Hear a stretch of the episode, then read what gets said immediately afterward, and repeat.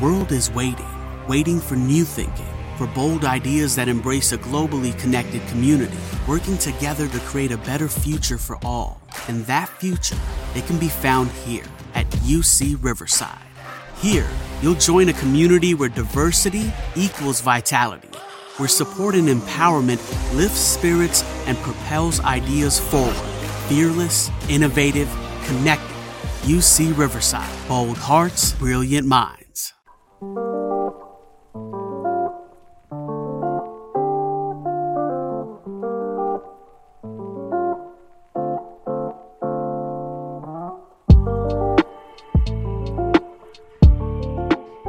E beh, lo sappiamo tutti, fino a un po' di anni fa questa sarebbe stata una lezione di storia e basta.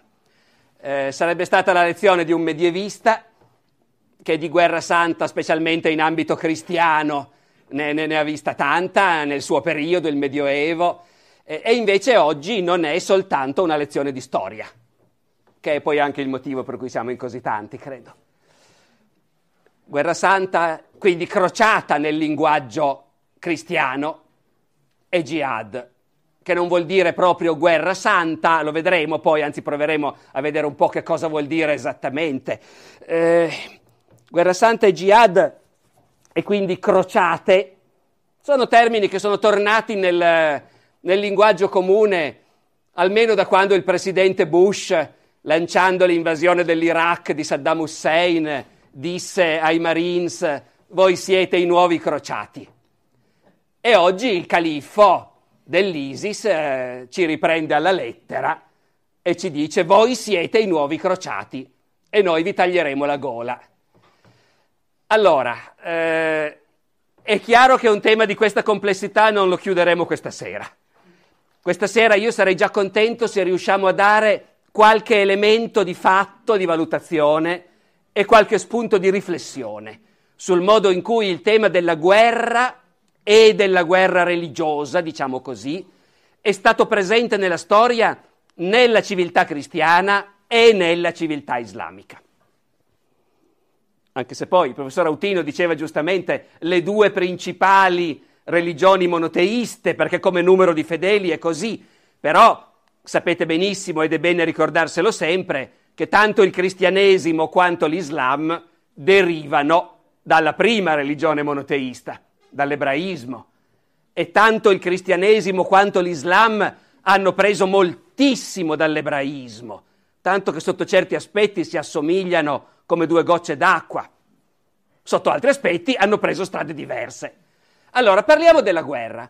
Eh, io comincerò parlando della concezione della guerra nella civiltà cristiana, che è quella che per mestiere conosco un po' di più, e poi proverò a dire qualcosa sulla concezione della guerra del jihad nella civiltà islamica, o perlomeno nel Corano, che è il punto di partenza.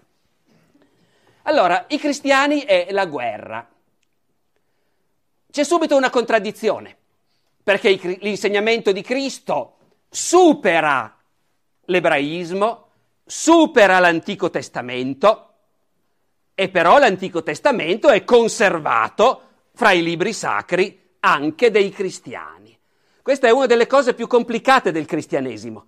L'Antico Testamento è parola del Signore e però sotto molti aspetti il Vangelo lo supera. Ci sono certi casi in cui la cosa è detta proprio esplicitamente. Gesù a un certo punto fa un riferimento alla legge del taglione.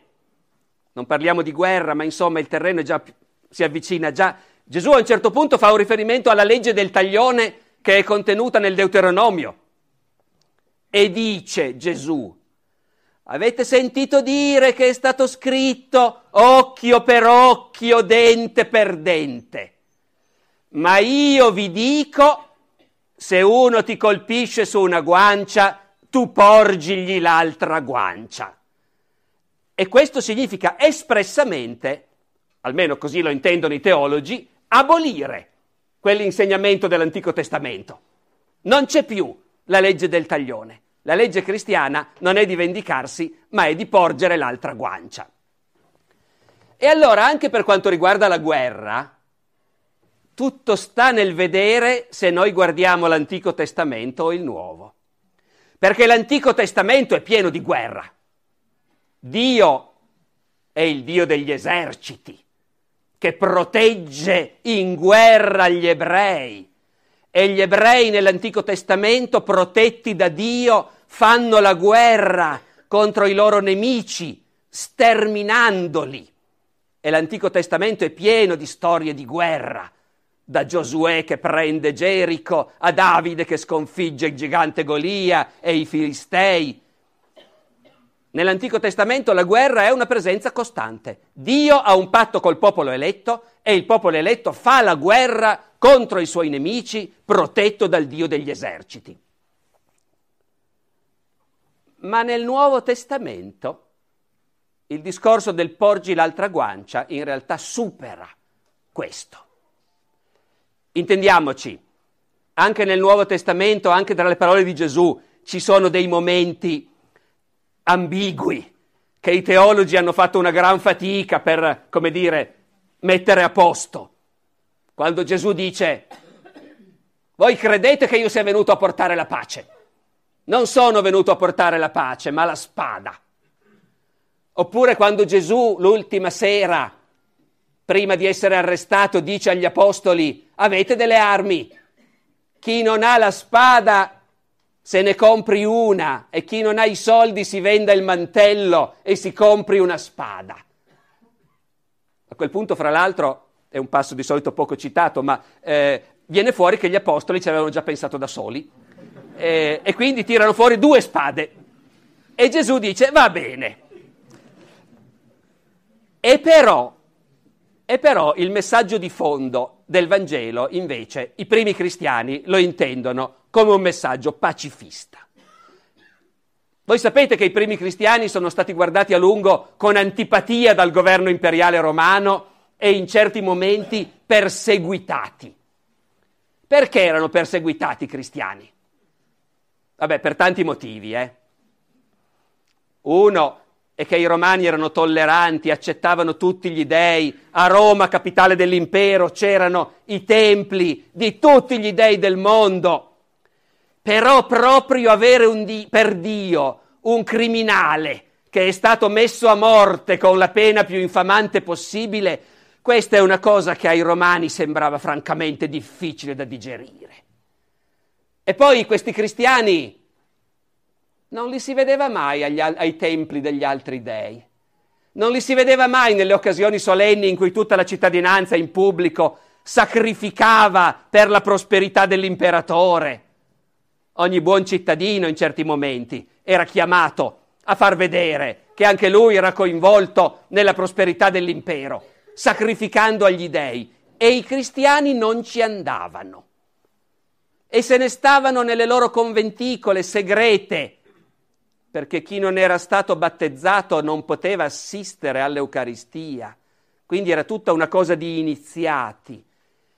E i vicini di casa dei cristiani si dicevano ma chissà cosa fanno in queste loro riunioni che non lasciano venire nessuno a vedere. E il governo imperiale si diceva ma perché non sono buoni cittadini questi? Perché non sacrificano anche loro nei templi per la salvezza dell'impero?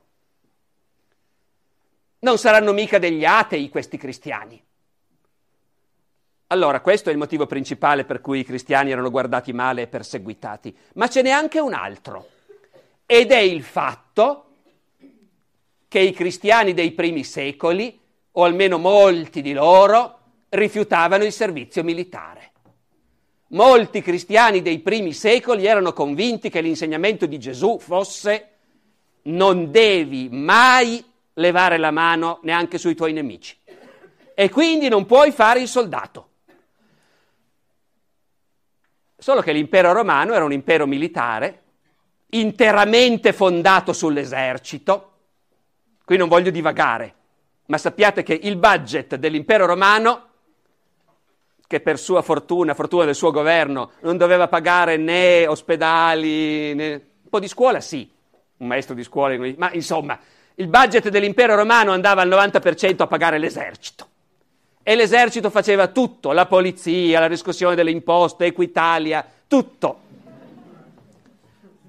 E allora? E allora l'esercito bisognava reclutarlo. e una religione che dice non bisogna fare il soldato già piaceva poco.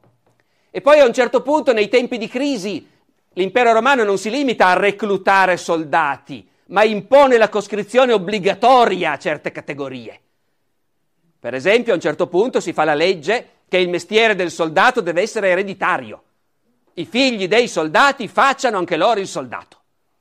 E nei momenti di crisi i proprietari terrieri devono mettere a disposizione i loro contadini, i loro coloni. Non ce n'è per nessuno. In certi momenti si reclutano a forza gli immigrati, i disoccupati. E allora non si chiede se vogliono fare il soldato o no, lo devono fare.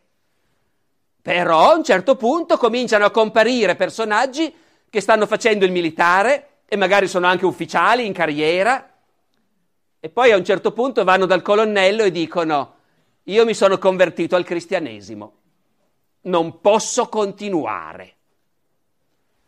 Non sono moltissimi i casi conosciuti. Dobbiamo immaginare che molti cristiani, come sempre in tutte le epoche, insomma, si fanno tanti compromessi con la propria coscienza ma qualche caso periodicamente viene fuori. E noi sappiamo che la reazione delle autorità romane è estremamente violenta. Non si può permettere che passi questa cosa. Che uno che dovrebbe fare il militare, di sua iniziativa, siccome si è convertito a una nuova religione, si dimette dall'esercito. Chi si ostina su queste posizioni, all'epoca delle persecuzioni, rischia il patibolo tanto che ci sono dei martiri militari. Poi se volete, questa è una piccola cosa a parte, è un paradosso. I martiri militari che hanno accettato il martirio pur di non dover più indossare la divisa, in seguito diventano i protettori dei militari, i protettori della cavalleria medievale, i protettori dell'esercito, perché loro li puoi raffigurare armati in armatura, con la spada, la lancia e tutto quanto. Ma al di là di questo, questi primi cristiani evidentemente lo prendevano molto sul serio. L'ordine di non usare violenza, di non uccidere. Ma non dura moltissimo perché a un certo punto, come sapete tutti, l'impero romano cambia politica. L'impero romano decide che è sterile continuare a perseguitare i cristiani, che sono dei duri e tengono duro e nonostante tutte le persecuzioni aumentano. E sono gente anche, non sono soltanto i poveri, gli schiavi che si convertono. Il cristianesimo si ramifica nella società, attraversa anche le classi dirigenti, le famiglie, spacca le famiglie. E a un certo punto il governo imperiale romano decide basta. Abbiamo cercato di sradicarli, non si può, basta con le persecuzioni. E quasi subito si fa anche un passo più in là. Voi lo sapete, Costantino. Con Costantino all'inizio del IV secolo non soltanto si decide di smettere le persecuzioni, perché quello l'avevano già deciso anche i colleghi di Costantino, è l'epoca della tetrarchia, quando l'impero è governato da diversi colleghi contemporaneamente. L'avevano già detto prima di Costantino, negli anni precedenti. Abbiamo cercato in tutti i modi di far rinsavire questi dementi dei cristiani. Abbiamo capito che non si può. E allora, piuttosto che vederli che non vanno lo stesso al Tempio del Dio e non vanno neanche a pregare il loro Dio perché è proibito, piuttosto che questo, che facciano quello che vogliono che preghino il loro Dio per la salvezza dell'impero. Questo si era già detto prima di Costantino, Costantino fa qualcosa di più. Costantino si avvicina ai cristiani, si avvicina alle gerarchie cristiane, all'episcopato, appena uscito di clandestinità praticamente, e comincia a favorirlo, a chiedere consiglio ai vescovi, a intromettersi nella vita della Chiesa, a concedere privilegi giuridici è lui sostanzialmente che ha tolto l'IMU ai possedimenti del, della Chiesa. E a partire da questo momento l'impero diventa cristiano, perché l'imperatore è cristiano. Ci sarà solo più un imperatore dopo Costantino, che decide di tornare all'antica religione degli dei e i cristiani immediatamente lo battezzano in modo offensivo Giuliano l'apostata, cioè il traditore. Dunque l'impero è cristiano ha smesso di essere un impero fondato sull'esercito, ma nemmeno per idea. Costantino è un generale innanzitutto. È un generale che è arrivato al potere combattendo, sconfiggendo, ammazzando altri imperatori e che fonda tutto il suo potere sulla fedeltà dell'esercito. Sarà un caso, ma negli anni di Costantino i concili dei vescovi, le riunioni in cui i vescovi discutono dei grandi problemi della loro fede, cominciano a dire, beh, però la guerra, il servizio militare, l'esercito, se si fa agli ordini di un imperatore cristiano, allora è un'altra cosa. Agli ordini di un imperatore, beh, del resto, come dire, è facile sorridere, è una scelta opportunistica, ma è anche una scelta realistica. I cristiani non sono più fuori dal mondo, non sono più nelle catacombe, sono sotto i riflettori, al contrario e sono al potere, perché comincia in quel momento un'alleanza fra l'impero e la Chiesa che durerà fino alla Rivoluzione francese. E in questo contesto la Chiesa non può non aprire gli occhi. L'esercito esiste, i soldati esistono, la guerra esiste e se l'imperatore cristiano ha bisogno di soldati è giusto che il cristiano accetti di servirlo. E se l'imperatore cristiano fa la guerra per una giusta causa, e allora quella guerra, anche se è sempre un male, eh, sia chiaro, è sempre un male, però è un male minore, bisogna accettarla. Oh, tenete conto che è, adesso io la faccio semplice, ma sono generazioni intere che si interrogano su questa cosa con angoscia anche, con sofferenza. C'è una testimonianza, anzi diverse testimonianze, di come questa discussione continuava a essere viva ancora al tempo di Sant'Agostino, cioè un secolo dopo Costantino.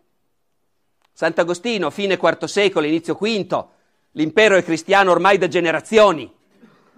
Eppure nella corrispondenza di Sant'Agostino e nelle sue opere noi troviamo che i cristiani, benché l'esercito sia ormai tutto cristiano, perché l'impero è tutto cristiano, anzi il cristianesimo è diventato religione obbligatoria a un certo punto, quindi sono tutti cristiani, però ci sono degli ufficiali che continuano a avere delle angosce.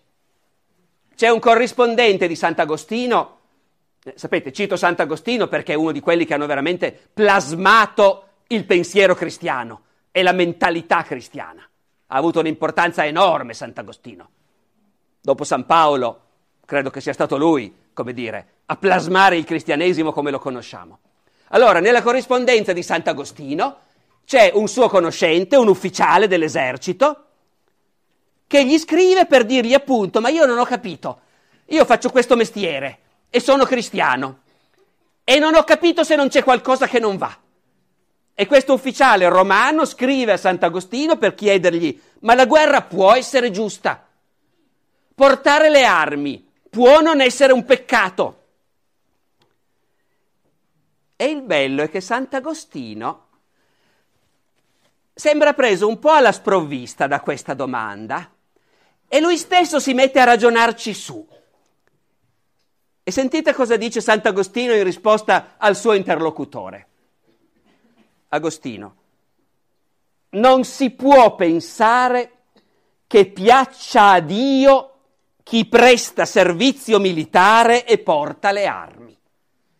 Quindi la prima reazione del teologo è di dire, eh no, se ci penso su, effettivamente il mestiere del soldato non può piacere a Dio. Però, però anche Agostino vive nel mondo vero e e poi c'è sempre quella vecchia faccenda che un conto è il Nuovo Testamento e un conto è il Vecchio. E allora Agostino continua, ma anche Davide portava le armi, Davide, il re Davide, e moltissimi altri uomini giusti di quel tempo. E quindi l'Antico Testamento ci dice che invece eh, no, è perfettamente possibile combattere e fare la guerra ed essere giusti. Costa- Costantino, Dio, Agostino continua un po' a ragionare con fatica su questa cosa E poi alla fine, per tranquillizzare il suo interlocutore, questo gli ha scritto, è lì che aspetta la risposta. Agostino gli dice una cosa che più o meno è la stessa cosa a cui siamo arrivati noi oggi, quando si tratta di dire vabbè questa guerra in fondo è giusto farla.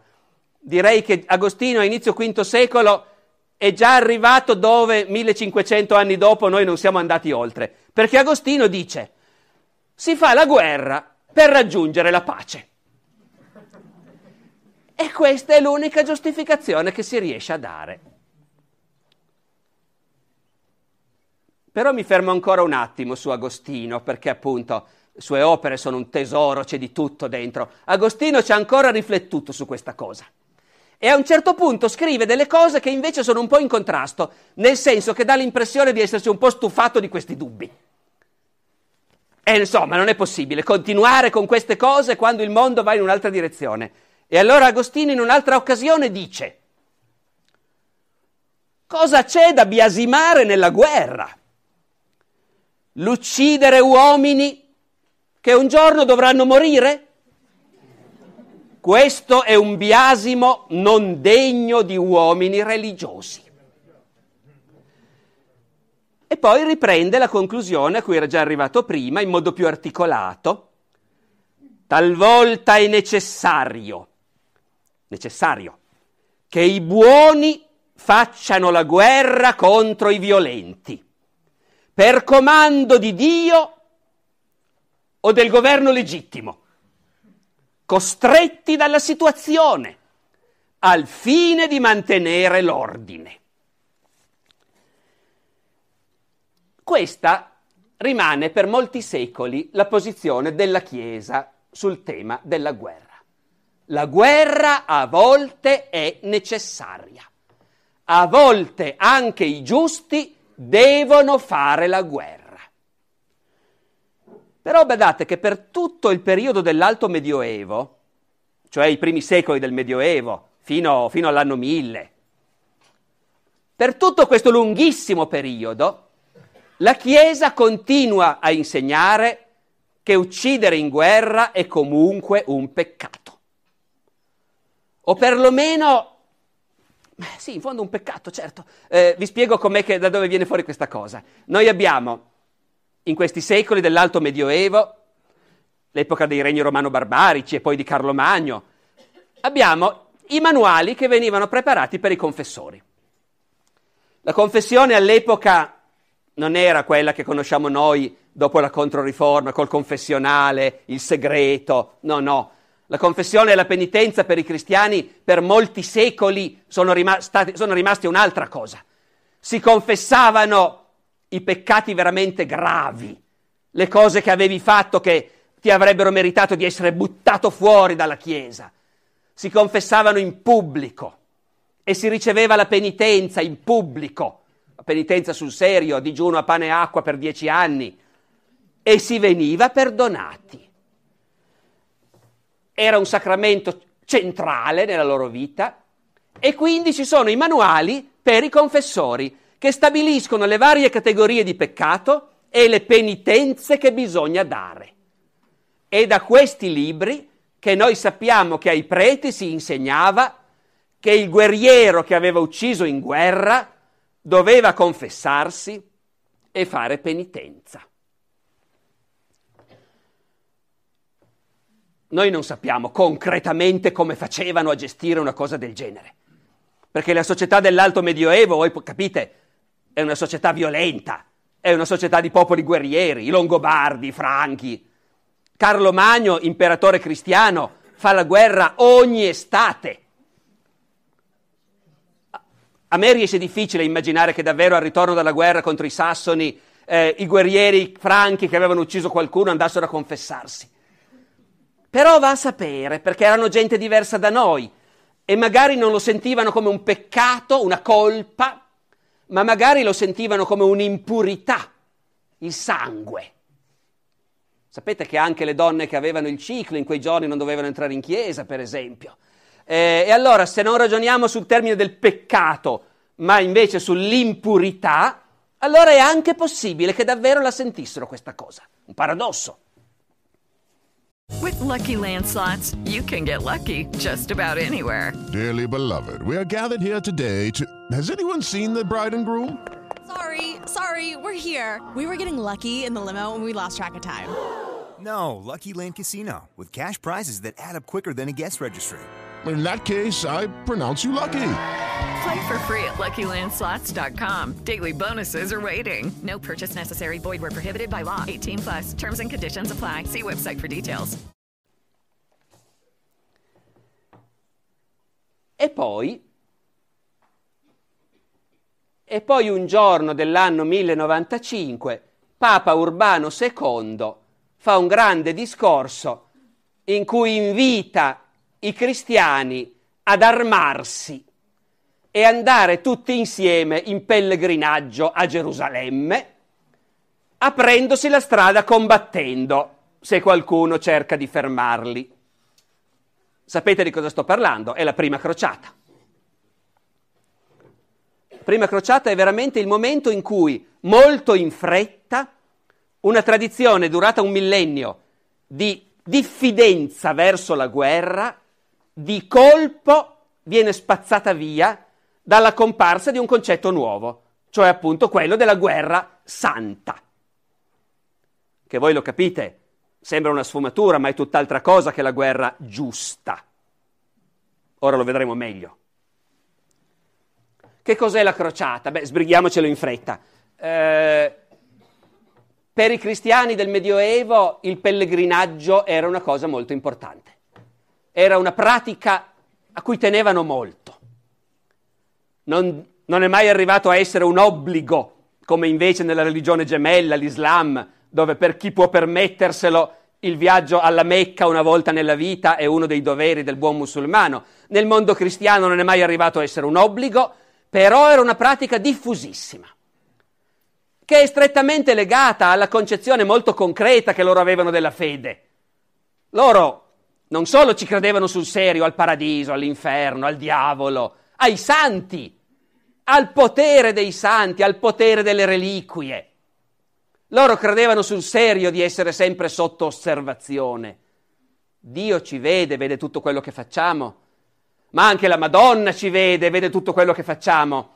E se uno è molto fedele alla Madonna e la prega spesso, la volta che si trova in difficoltà, la Madonna, che è lassù, si china all'orecchio di suo figlio e gli dice: Ma a quello lì diamogli una mano, è uomo mio quello. E anche i santi vedono. E se tu sei andato in pellegrinaggio da San Pietro a Roma e hai toccato le sue reliquie, San Pietro ti ha visto. E quando ce ne sarà bisogno se lo ricorda che ti ha visto. È lui che tiene le chiavi, eh, ricordatevelo, il giorno che vai a bussare. E allora voi capite però qual è il pellegrinaggio più importante di tutti. Andare direttamente da Gesù a Gerusalemme, al Santo Sepolcro. Da sempre i cristiani, quelli che possono, vanno in pellegrinaggio a Gerusalemme. Gerusalemme a un certo punto cade sotto dominio arabo. I cristiani continuano ad andarci, del resto sotto dominio arabo non ci sono particolari difficoltà e chie- le varie chiese cristiane continuano a vivere tranquillamente a Gerusalemme, quella latina, quella greca, quella siriana, quella armena. Però a un certo punto, dopo secoli di dominio arabo e musulmano sulla Terra Santa, la situazione comincia a deteriorarsi. Il mondo musulmano conosce una fase di anarchia, di violenza, il califfato si spappola, gli emiri e i sultani si combattono fra loro, c'è insicurezza e anche il clima morale attraverso una fase così di maggior, maggior durezza. Data l'epoca in cui viviamo noi oggi non è difficile immaginarlo, no? ci sono alti e bassi nella storia. Intorno all'undicesimo secolo, dopo l'anno 1000, nel mondo musulmano c'è più ostilità verso i cristiani, c'è più intolleranza per tanti motivi. Non stiamo neanche a parlarne succedono incidenti penosi che fanno molta impressione. A un certo punto il califfo al-Hakim litiga con le comunità cristiane di Gerusalemme e per ritorsione fa radere al suolo la basilica del Santo Sepolcro, edificata già da Costantino. È vero che poi il califfo successore si mette d'accordo con l'imperatore bizantino e coi finanziamenti dell'imperatore bizantino rifabbricano la Basilica del Santo Sepolcro. Ma insomma, ci sono tensioni forti. E allora alla fine il Papa decide di inventare questa cosa, lanciare i cristiani a invadere il mondo musulmano, aprirsi la strada fino a Gerusalemme, in pellegrinaggio. Noi la chiamiamo la prima crociata. Loro, oltre a non sapere che era la prima, ovviamente, eh, non la chiamano neanche crociata. Loro la chiamano proprio così, il passaggio oltremare oppure il pellegrinaggio. Quelli che decidono di partire fanno voto di partire, si fanno cucire una croce sull'abito e cominciano a chiamarsi i croce signati, quelli segnati con la croce, poi verrà fuori il nome di crociati. E a quel punto si comincerà a chiamare crociate queste spedizioni. Ma all'inizio è un pellegrinaggio armato. Ora, tutti sanno che sarà un'impresa pericolosa. Tutti sanno che ci vorranno anni perché bisogna andare a Gerusalemme e ci si va a piedi attraversando tutti i Balcani, impero bizantino, e poi entrando in territorio musulmano, Asia Minore, Siria. Tutti sanno che i musulmani non vorranno lasciarci passare, quindi bisogna andare armati e pronti a combattere. E tutti sanno che molti non torneranno indietro. Lo sa anche il Papa e si preoccupa di rassicurare quelli che partono. Tenete conto che questa gente vive in una civiltà dove la Chiesa continua a dire chi uccide in battaglia ha commesso un peccato. E anche se la guerra è giusta, il peccato resta. Il Papa pensa a tutta questa gente che lui deve incentivare a partire, ovviamente. Bisogna convincerli, incoraggiarli. Molti di loro moriranno e magari non faranno in tempo a confessarsi, a farsi assolvere e avranno questa angoscia. Il Papa decide di fare un grande regalo a tutti quelli che partono. Lui è il Papa, può rimettere i peccati, ha questo potere. Notate bene, rimettere i peccati non vuol dire che non c'è peccato. Può sembrare una sottigliezza, ma seguiamola. Il peccato c'è, come quando viene assolto dopo averlo confessato. Il peccato c'è. Ma il Papa dice io ho il potere di rimetterveli in anticipo. Per tutti quelli che partiranno, se incontreranno la morte in viaggio o in battaglia contro gli infedeli, vi sarà l'immediata remissione dei peccati che io accordo per l'autorità che Dio mi concede. Il Papa probabilmente pensa di non star dicendo niente di così nuovo. Morirete combattendo contro gli infedeli, certo, e morirete in stato di peccato, con le mani sporche di sangue. Io quello che posso fare è garantirvi in anticipo che per la mia autorità da questo peccato sarete assolti.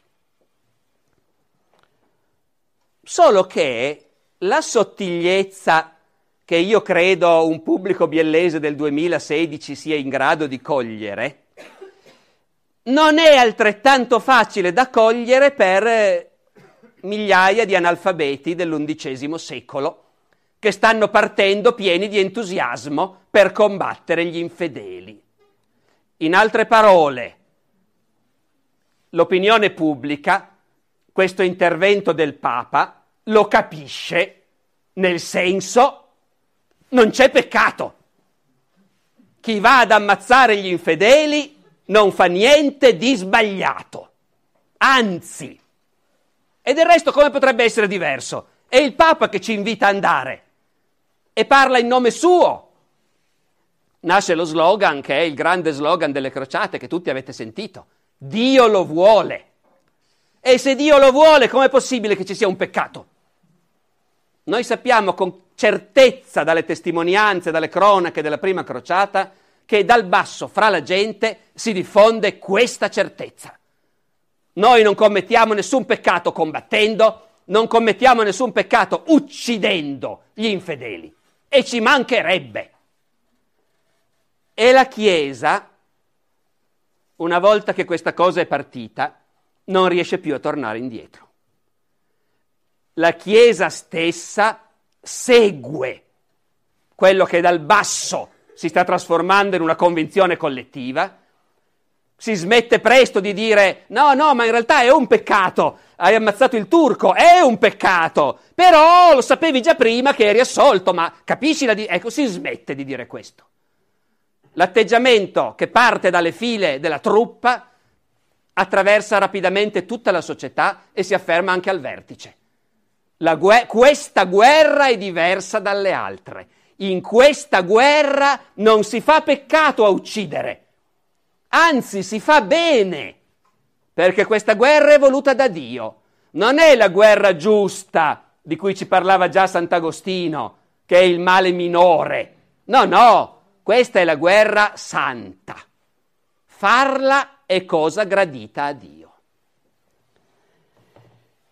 E, come dire, la, l'evoluzione della mentalità collettiva è violentissima, è anche un po' scioccante. Voi sapete che nell'immaginario cristiano è molto forte il ricordo dei martiri, che sono morti per testimoniare la loro fede. I crociati si sentono dei martiri. È passato tanto tempo, martiri non ce ne sono più da secoli. Finite le persecuzioni, sì, giusto qualche missionario che cercava di andare a convertire i vichinghi, ecco. Ma altrimenti fondamentalmente di martiri non ce n'erano più. Adesso il martirio è di nuovo possibile, è una scelta volontaria. Chi parte sa che potrebbe diventare martire, morirà in battaglia e quella sera cenerà alla tavola di Gesù. E così si sentono tutti dei martiri.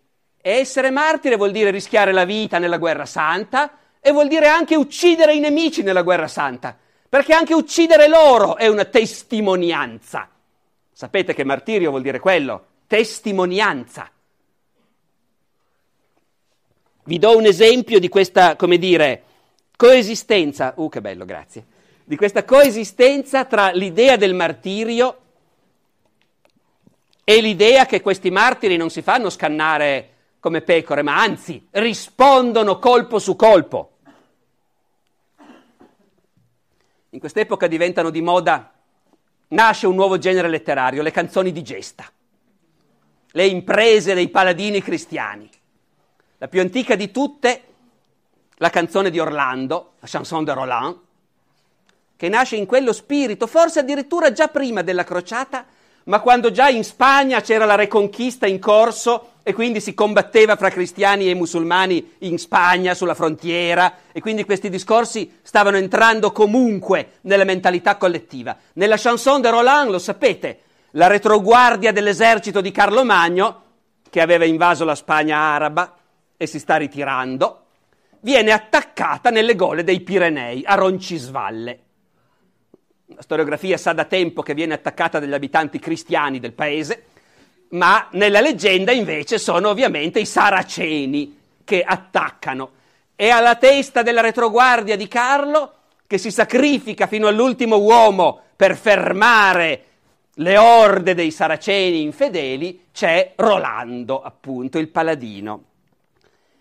E Rolando, quando vede che la situazione è disperata, si rivolge ai suoi compagni e dice, Così disse Rolando, qui subiremo il martirio, ma sarà fellone chi non si venderà caro. Colpite, signori, con le spade lucenti. Insomma, è nato un nuovo genere di martire, che prima di morire cerca di portare con sé nell'aldilà il maggior numero possibile di infedeli. E più ne uccide, più è sicuro di andare in paradiso. C'è ancora un'altra cosa che succede in questo contesto che è molto indicativa.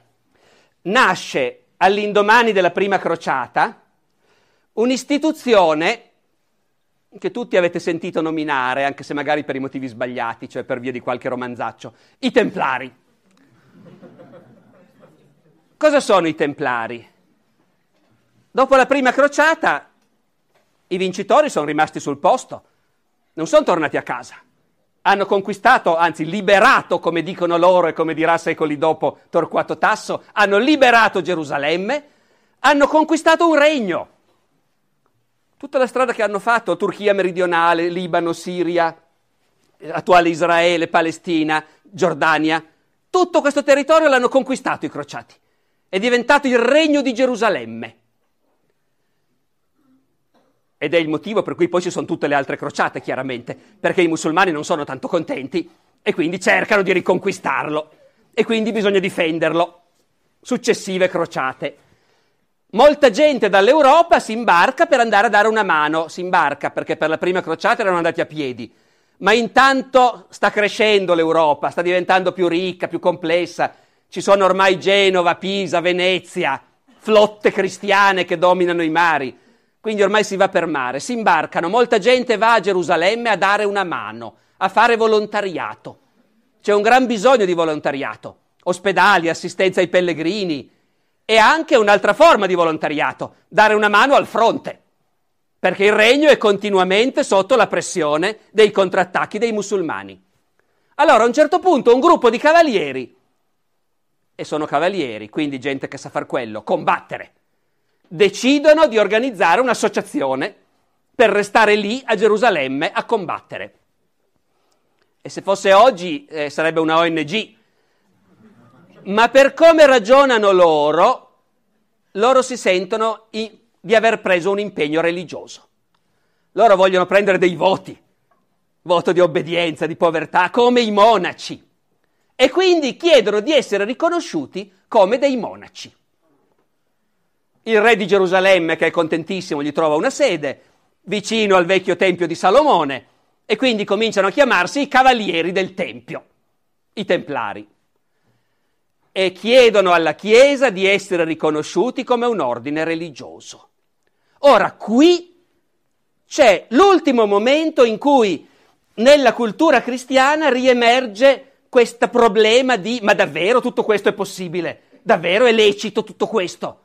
Davvero la guerra è diventata santa? Molti si scandalizzano. Possibile?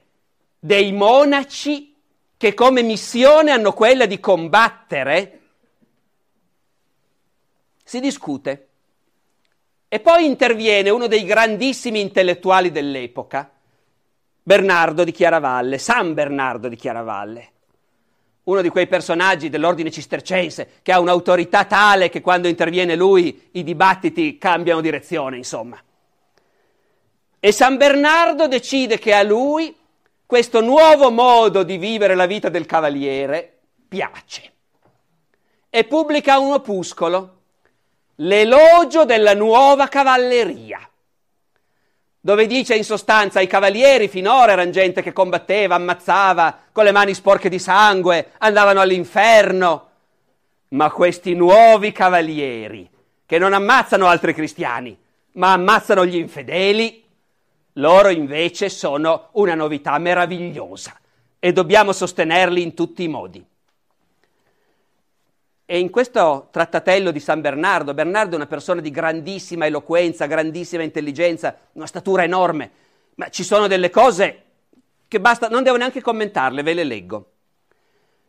I cavalieri di Cristo combattono con sicurezza le battaglie del Signore, senza timore e senza peccato quando uccidono il nemico. Sono passati cinquantina d'anni da quando Urbano II ha lanciato la crociata.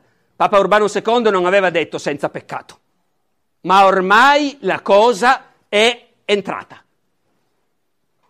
La morte data o ricevuta per il Cristo, che come vedete è la stessa cosa. Morire o uccidere per Cristo, sullo stesso piano.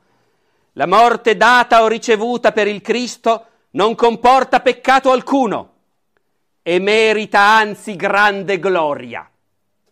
Il templare accetta con bontà la morte del nemico a titolo di riparazione. e ben più volentieri dona se stesso quando cade in battaglia. Con serenità uccide e con serenità muore. E se uccide rende un servizio al Cristo.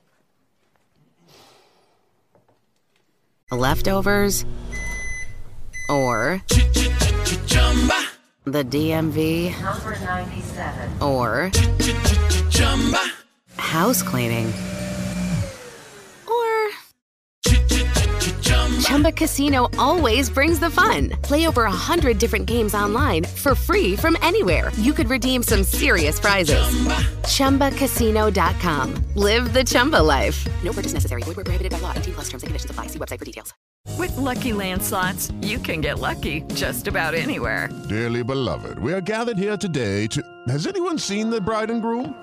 Sorry, sorry, we're here. We were getting lucky in the limo and we lost track of time. No, Lucky Land Casino, with cash prizes that add up quicker than a guest registry. In that case, I pronounce you lucky. Play for free at LuckyLandSlots.com. Daily bonuses are waiting. No purchase necessary. Void where prohibited by law. 18 plus. Terms and conditions apply. See website for details. Ora, io non so se qualcuno di voi ha visto uno degli ultimi video dell'ISIS in cui un figuro diceva io godo a tagliarvi la gola e mi sento più vicino a Dio quando vi taglio la gola. Ecco. Eh... Allora, in questo momento che vi sto raccontando, XI-XII secolo, il cristianesimo ha compiuto una parabola totale rispetto alle origini.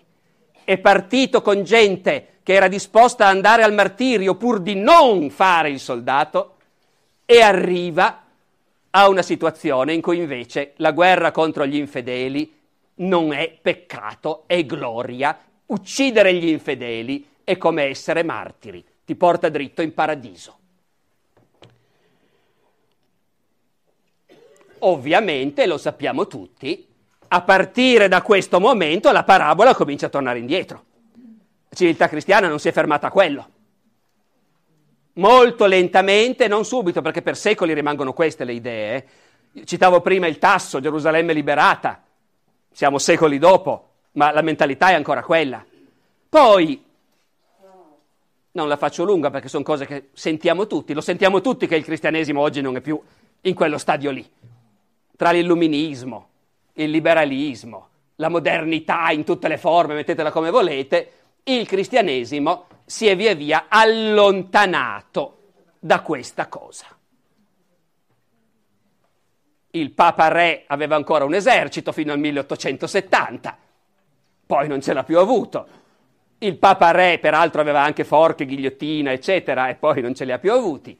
E nel complesso il cristianesimo e l'Occidente si sono di nuovo allontanati dall'idea che possa esserci una guerra santa e bene o male, correggetemi se sbaglio, ma mi sembra che siamo abbastanza tornati a Sant'Agostino.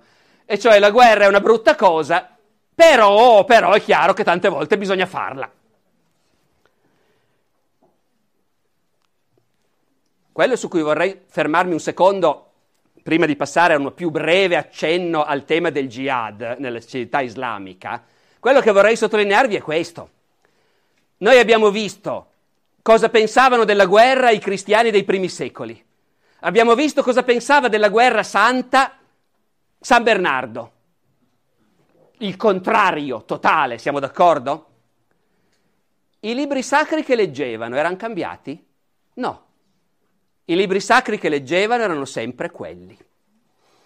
E ognuno cercava e trovava nei libri sacri quello che gli serviva in quel momento. E ognuno di loro era convinto che la fede cristiana fosse quello. E questo secondo me, diciamo, è, è, una delle cose che si imparano studiando queste cose, che vale la pena di ricordare sempre. Cioè che un conto sono i libri sacri di una religione, che rimangono quelli, e un conto è come ogni epoca o ogni persona sceglie di leggerli e cosa ci vuole trovare. Che è, credo, anche la cosa più giusta da dire quando uno cerca di capire cosa dice il Corano della guerra. Quello che faremo adesso nei dieci minuti che ci rimangono è appunto provare, forse un quarto d'ora, non lo so, vedremo e dare qualche cenno su cosa dice il Corano sul tema del jihad, sapendo che il Corano sta al mondo islamico come l'Antico e il Nuovo Testamento stanno al mondo cristiano, sapendo che non è tutto lì, che i testi sacri restano e che ogni epoca li interpreta come vuole, ogni epoca, ogni individuo, ogni scuola. E quindi, insomma, non crediate che avendo letto cosa dice il Corano uno possa dire cos'è il jihad per l'Islam. Però è un punto di partenza. È meglio che niente, credo. E allora cosa dice il Corano sul jihad? Io direi una prima cosa generale. Il Corano è figlio dell'Antico Testamento e non del Vangelo da questo punto di vista. Non c'è dubbio. Beh, voi sapete a titolo di premessa che il profeta Maometto si richiama esplicitamente alle due rivelazioni venute prima della sua. La rivelazione data agli ebrei, a Abramo, a Mosè, e la rivelazione portata da Gesù. Voi sapete che Maometto esplicitamente dice io continuo l'opera di Abramo, di Mosè e di Gesù. L'Islam è la continuazione, il rinnovamento anzi del messaggio che Dio ha già mandato tante volte all'umanità. E però l'umanità se ne dimentica sempre e sbaglia strada come gli ebrei che si sono messi in testa di essere solo loro il popolo eletto, quando Dio li voleva usare solo come tramite per portare la fede a tutto il mondo. Come i cristiani che anziché seguire gli insegnamenti di quel grandissimo profeta che fu Gesù, figlio di Maria, sapete che Maria è l'unica donna menzionata per nome nel Corano, eh, anziché seguire i suoi insegnamenti, dice il profeta, i cristiani si sono messi a ragionare di queste assurdità, la Trinità, lo Spirito Santo, hanno confuso il profeta Gesù con un figlio di Dio. Insomma, in questa prospettiva il Corano è l'erede sia dell'Antico Testamento sia del Nuovo. Però sul tema della guerra, psicologicamente, è più vicino all'Antico Testamento. Chi ha la vera fede deve essere capace anche di combattere quando ce n'è bisogno. E questa è una delle forme che se ce n'è bisogno assume il jihad. Perché jihad, questa ormai è una cosa che tanti hanno ripetuto, l'avrete sentito anche voi, non vuol dire assolutamente guerra, non vuol dire assolutamente guerra santa. Jihad vuol dire lo sforzo che il credente deve fare per seguire la volontà di Dio. E si applica in tutte le forme quando si tratta del fatto che il credente, vedendo la fede minacciata, deve tirar fuori la spada, allora questo nel Corano è indicato con un'espressione particolare, un tipo particolare di jihad, il jihad sulla via di Dio, jihad fisabilillah. Notate che Urbano II, quando predicò la prima crociata, disse fra le altre cose, chi vuole salvare la sua anima non esiti a intraprendere con umiltà la via del Signore. Questa idea che c'è una via di Dio che devi seguire armato, ecco, è una cosa che accomuna la mentalità crociata con quello che troviamo nel Corano. Dopodiché cosa dice concretamente il Corano di questa forma di jihad? Quando è che il fedele deve essere pronto a tirar fuori la sciabola? C'è un passo in cui si dice chiaramente, ma notate che il Corano, come quasi sempre i grandi libri sacri delle varie religioni, è pieno di contraddizioni. Pensare di mettere d'accordo tutto è impossibile. C'è un passo in cui si dice chiaramente che la guerra si può fare in risposta alle aggressioni.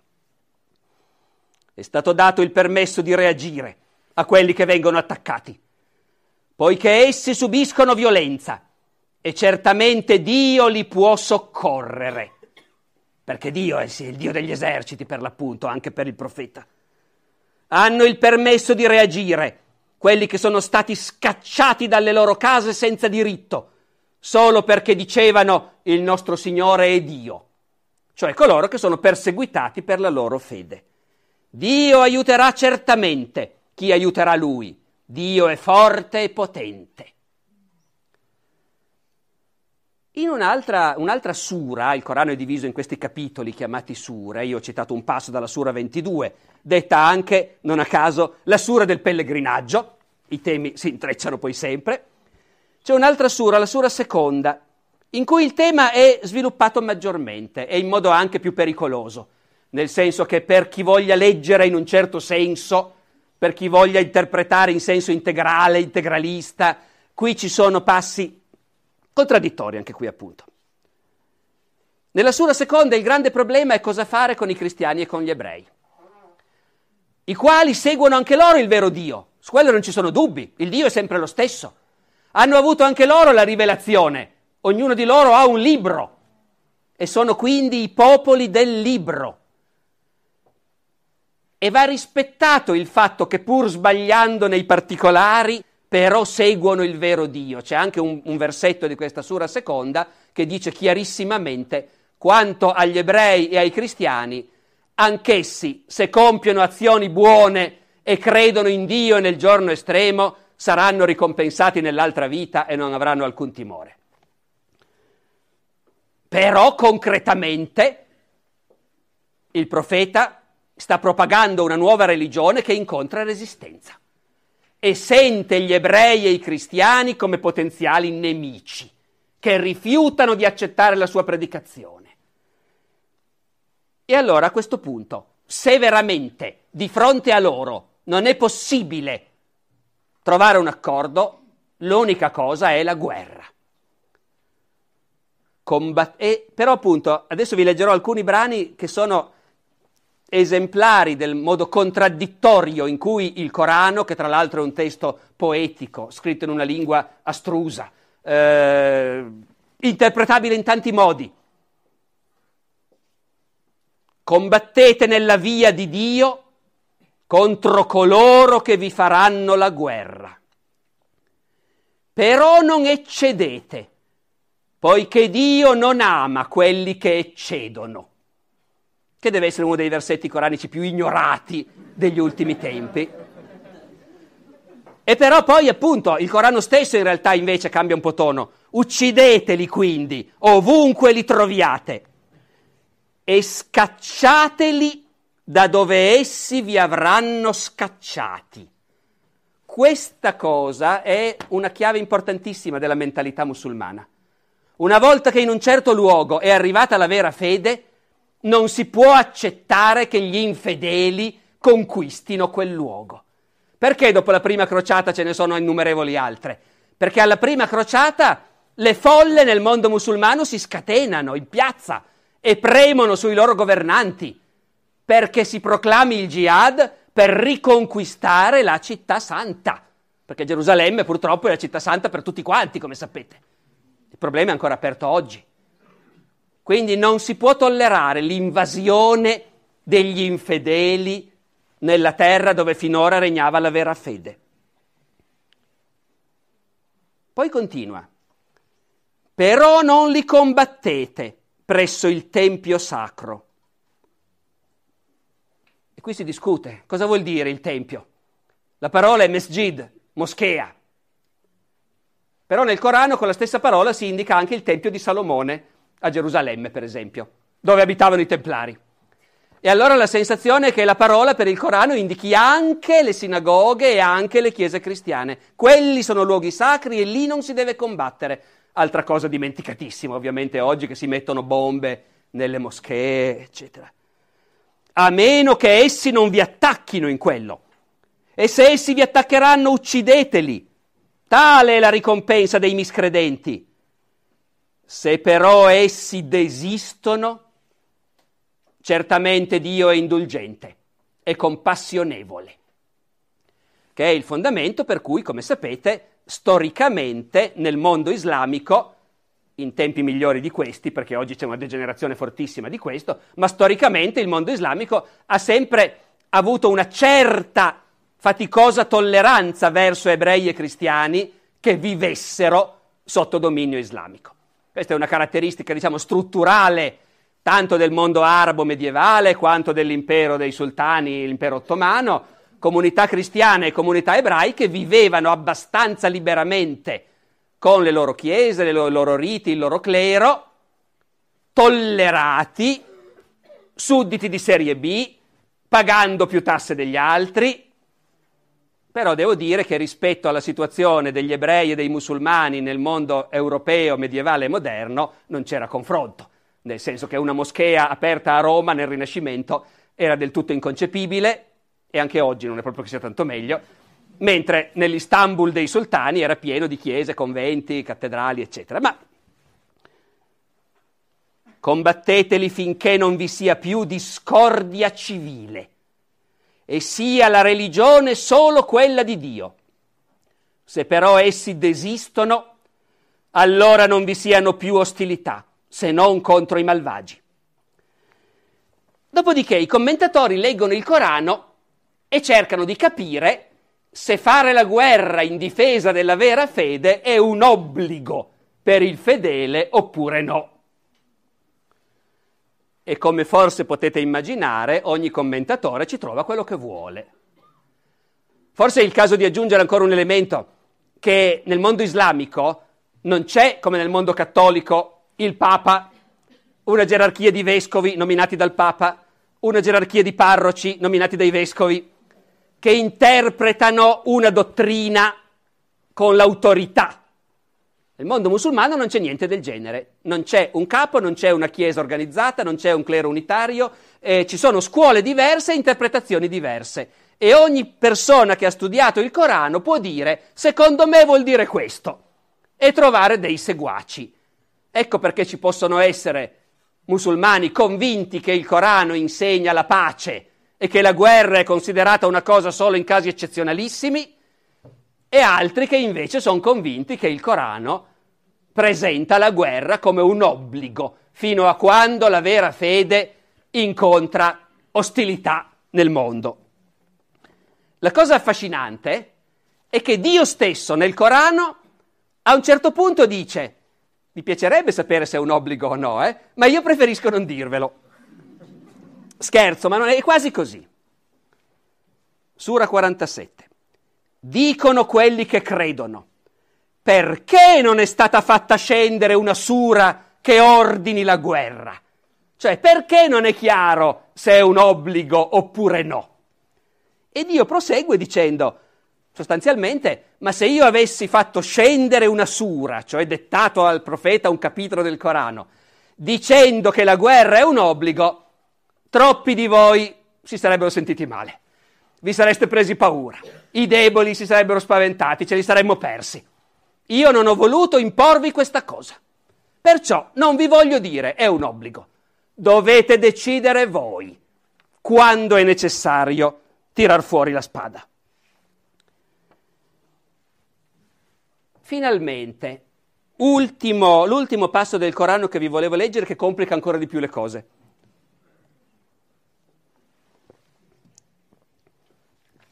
Sempre nella sura seconda, che è una delle più ampie, anzi la più ampia in assoluto del Corano, è piena di cose, c'è un altro momento in cui si torna a discutere di questa faccenda, il jihad sulla via di Dio, l'obbligo o non obbligo, ma comunque l'impegno di combattere quando è il caso. E nel Corano si dice, ma potete avere dei dubbi sul fatto che certe volte la guerra è necessaria? Eh no, è chiaro che la guerra è necessaria. Basta leggere la Bibbia. Non vedesti l'assemblea dei figli di Israele dopo la morte di Mosè? Quando dissero a un loro profeta, dacci un re e noi combatteremo nella via di Dio. Disse allora il profeta, che è Samuele. Siamo nel primo libro di Samuele. Se vi sarà prescritto di combattere, combatterete? E quelli risposero, ma come potremmo non combattere nella via di Dio, visto che siamo scacciati dalle nostre case e dai nostri figli? E però, quando fu loro prescritto di combattere, essi volsero le spalle, tranne pochi di loro. Però Dio conosce gli iniqui. Qui dunque ci siamo capiti, è il Corano che sta parafrasando la Bibbia, sta parafrasando il primo libro di Samuele. E il primo libro di Samuele è quello in cui effettivamente gli ebrei, che in quel momento sono governati dal profeta Samuele, gli dicono vogliamo un re che ci conduca in guerra. E il profeta Samuele nomina un re, Saul. E il Corano continua a raccontare come il re Saul porta in guerra gli ebrei contro i loro nemici, i filistei, e i filistei hanno un guerriero gigantesco che si chiama Golia, e gli ebrei hanno un ragazzino con la fionda che si chiama Davide, e Davide uccide Golia. E in sostanza quindi il Corano dice, e dopo una storia come questa potete ancora dubitare che certe volte la guerra sia necessaria per seguire gli ordini di Dio? Ecco, io devo dire che questa cosa l'ho trovata abbastanza straordinaria. Ben inteso, il Corano semplifica un po', perché se uno va a vedere nel primo libro di Samuele ci sono delle ambiguità. Quando gli ebrei chiedono un re, il profeta gli dice, ma siete proprio sicuri che volete un re? Perché non è, guardate che poi, poi quello farà la guerra e vi prenderà i vostri figli per portarli in guerra, e vi prenderà il vostro bestiame, e quelli insistono, no, no, vogliamo un re, vogliamo un re, vogliamo fare la guerra.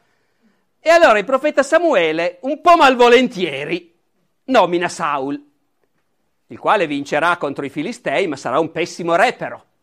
Quindi diciamo che nel libro dell'Antico Testamento questo tema ha le sue belle ambiguità. Invece nel Corano è ripreso, diciamo così, in modo semplificato alla lettera. È uno dei tanti esempi in cui si vede benissimo che i fedeli di Dio combattono e vincono, come Davide che uccide Golia. E però, appunto, io non lo sapevo e quanti di voi lo sapevano che il passo del Corano in cui del jihad si parla più ampiamente giustifica il jihad dicendo, e eh beh, c'è scritto nella Bibbia. Allora qual è il punto? Il punto è che i libri sacri, come dicevo prima, no? e su questo davvero chiudiamo, i libri sacri sono sempre quelli e contengono tante cose contraddittorie e ognuno nella sua coscienza può trovarci quello che vuole, però sono rare le persone che cercano con la loro coscienza individuale quello che vogliono. In genere si segue l'epoca e a seconda delle epoche ci si trova quello che si vuole. Ci sono state epoche in cui i cristiani nei loro libri sacri hanno trovato che non bisogna fare la guerra mai a nessun costo. E ci sono state epoche in cui i cristiani ci hanno trovato che invece la guerra può essere santa e voluta da Dio e ti manda in paradiso. I musulmani nei loro libri sacri trovano sempre che la guerra può essere necessaria, ma ci sono state epoche in cui di questo non interessava niente a nessuno. Ci sono stati lunghi secoli nel corso dei quali il mondo islamico, che non aveva né intenzione di conquistare perché aveva già conquistato tutto il possibile, e non si sentiva affatto minacciato dai cristiani, di questo aspetto del Corano non faceva particolarmente caso e non andava a parlarne tanto. E ci sono epoche come quella in cui viviamo, in cui invece qualcuno nel mondo islamico decide che quella parte lì del Corano è particolarmente di attualità. E se ci fosse un papa che può dire no, non è così in quell'altro modo, allora forse sarebbe un vantaggio da un certo punto di vista. Così come stanno le cose, chi decide che nel Corano c'è scritto che bisogna uccidere tutti i cristiani, trova sempre qualcuno che gli va dietro e che crede che ci sia scritto davvero quello. E poi ci sono quelli che cercano di dire ma no, non è così, e, e non se ne esce facilmente, come vedete, e come vi avevo anticipato all'inizio, non ne usciamo certo noi stasera, ma insomma vi ho dato se non altro qualche elemento di riflessione, spero. Grazie.